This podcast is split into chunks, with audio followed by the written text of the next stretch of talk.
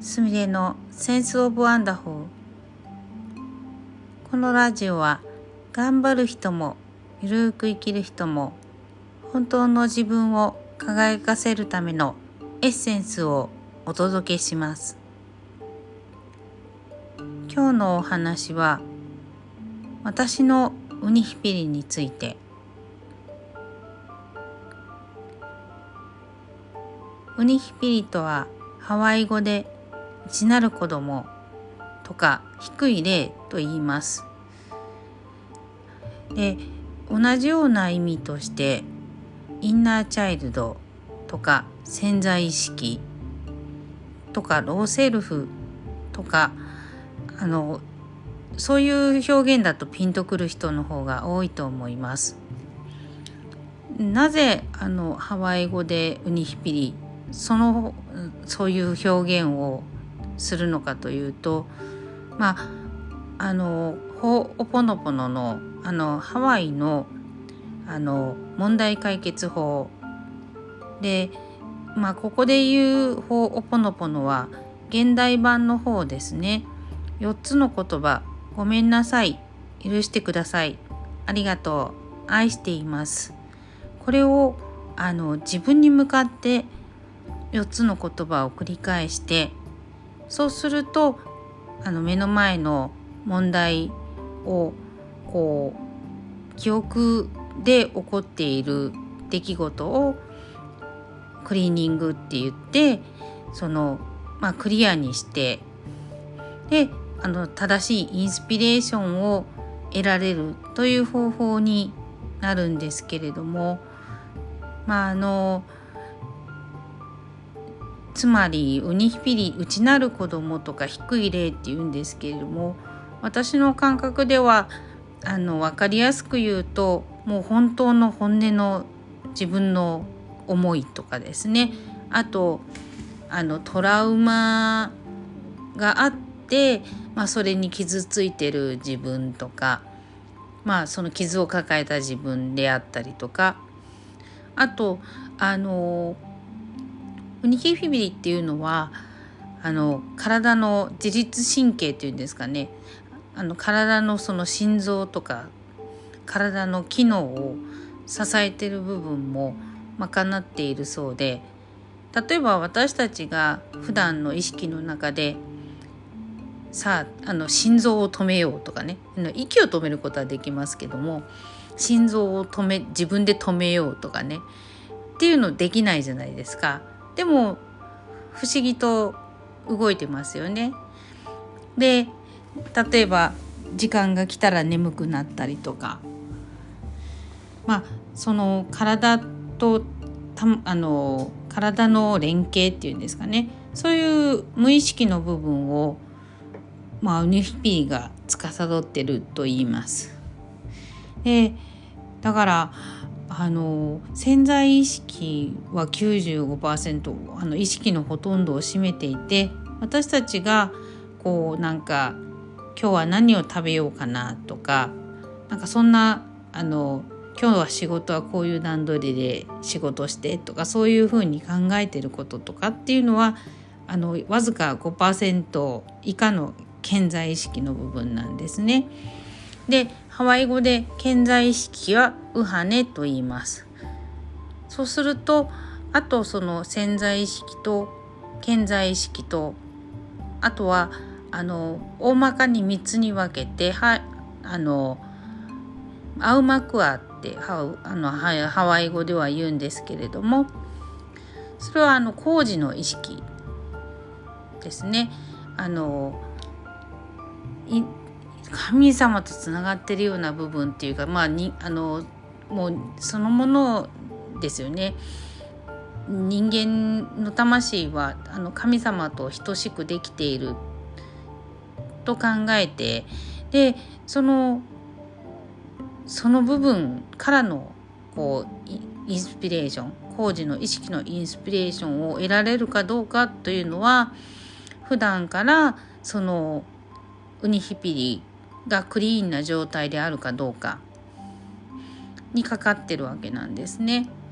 ブレがないというかまああの我欲にとらわれていないというかですね欲欲は大事なんですけれどもねでもその何て言うのかな世間体にとらわれていたりとか思い込みがあったりとかそういったあのいろんなこう生まれ持っての習慣とか環境とか親からのしつけだったりあと学校でのこうしなさいって言われたことだったりとかその時の流行だったりとかいろんな縛りを受けて私たちは生きてるわけなんですよね。でも最近あのコロナのおかげでおかげでって言ったら変ですけど例えばあの人と接する機会が減ったりとか在宅でお仕事する人が増えたりとか結構なんかあの昔以前と違ってこう社会の仕組みも変わってきてますよね。そうするとなんかあそ働きに行かなくてもなんとかなるんだなとかまあでもあの働かなきゃ現場で働かなきゃいけない仕事の人は本当に大変なんですけれども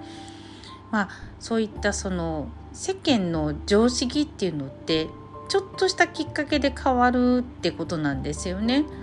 でもそのインターネットをそもそも開発していつか主要なツールになるだろうと思ってあのね進めてきた技術を磨いてきた人たちにとって本当にこれからはそれが生かされるもう必須のツールになる時代であってもうこれから老若男女問わずインターネットでねあのもお買い物をしたりお仕事をしたりっていうことが増えてくるという時代にいよいよなってきたわけですよね。でまあそういうそのインターネットを開発した人もそのもう神的な意識からインスピレーションを受けて、まあ、あの作ってきた気づいてきたとしか思えないわけなんですよね。まあ、これはもうあの現在のまあ様相をかいつまんでお話しした内容なんですが、まあ、まずあのニーピリっていう自分のその内なる存在に目を向けて暮らしていくとみんなまた今よりもちょっと快適になったりですとかあと無理をやめてみることができたりとか本当にやりたかったことができるようになったりとかすると思うんですね。で今その世の中の仕組みが変わってきてるのでそういった自分の本当の気持ちを実現しやすい世の中になってきてるんじゃないかなって私は思うんです。そこでまあ、私のウニヒピリについてあのどんな感じなのかっていうのをお話ししてみたいと思います。まずあの私はすみれと名乗っているのであのウニヒピリはスーちゃんということで呼んでいますね。であスーちゃんあの最初は姿とか声とかなんじゃそりゃって感じで始まったんです。あのその当時の友達から「ほうおぽのぽの」っていうのを教えてもらって。で確かに本屋さんでは関連書籍が山積みになってたんです。その時すっごく流行っていて。でもあの読むきっかけはなくてでおすすめされたので一冊読んでみたんですけど「ごめんなさい許してくださいありがとう愛していますの言葉を繰り返してえな何がなんでそうなるみたいな感じだったんですよね。でもその読んだ本の中で一番分かりやすかったのが実際にあの教会に習って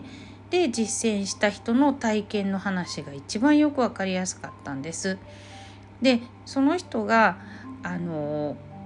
ニヒピリっていうのを自分で体感したっていうか視覚化した時の話がすごく印象的で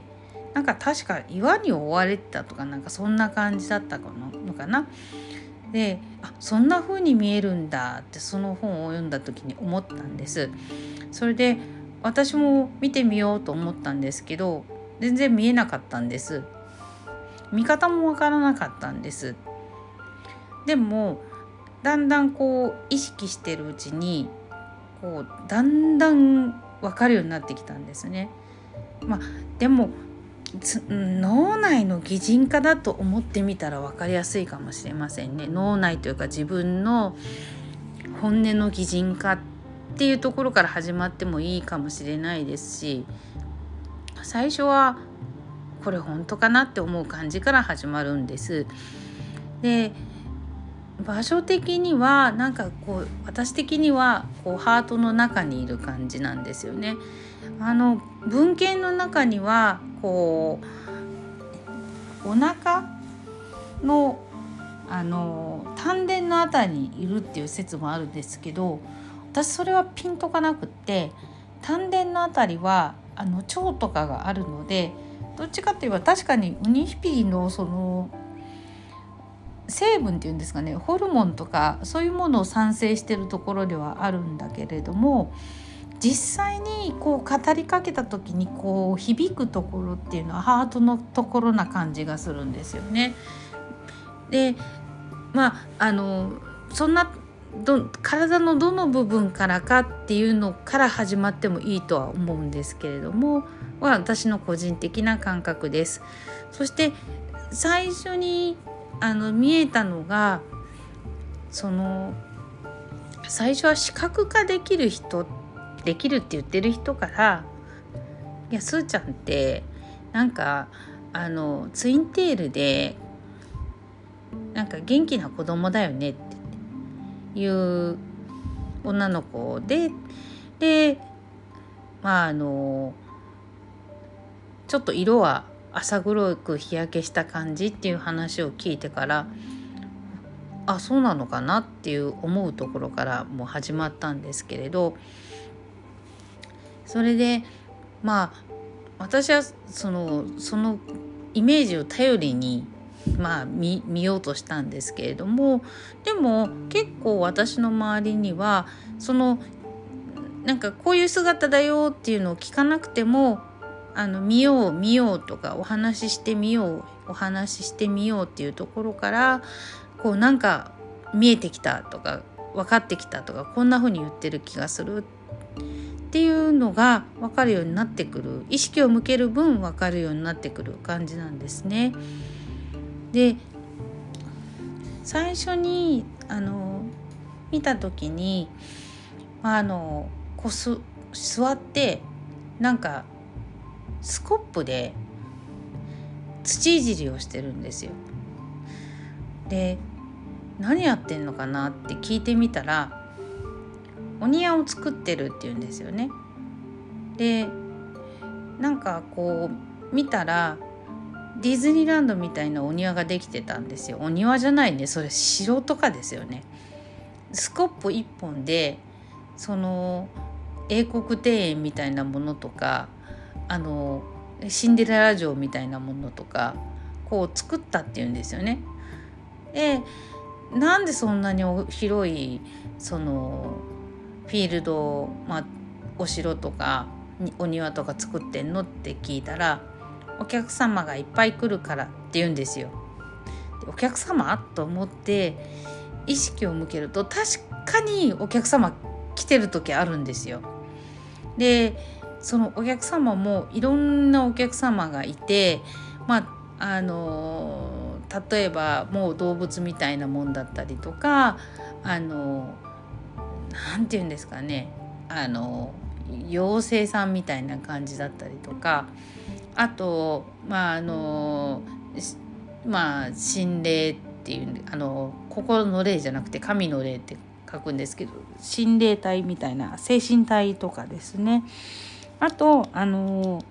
まあその時に縁の深い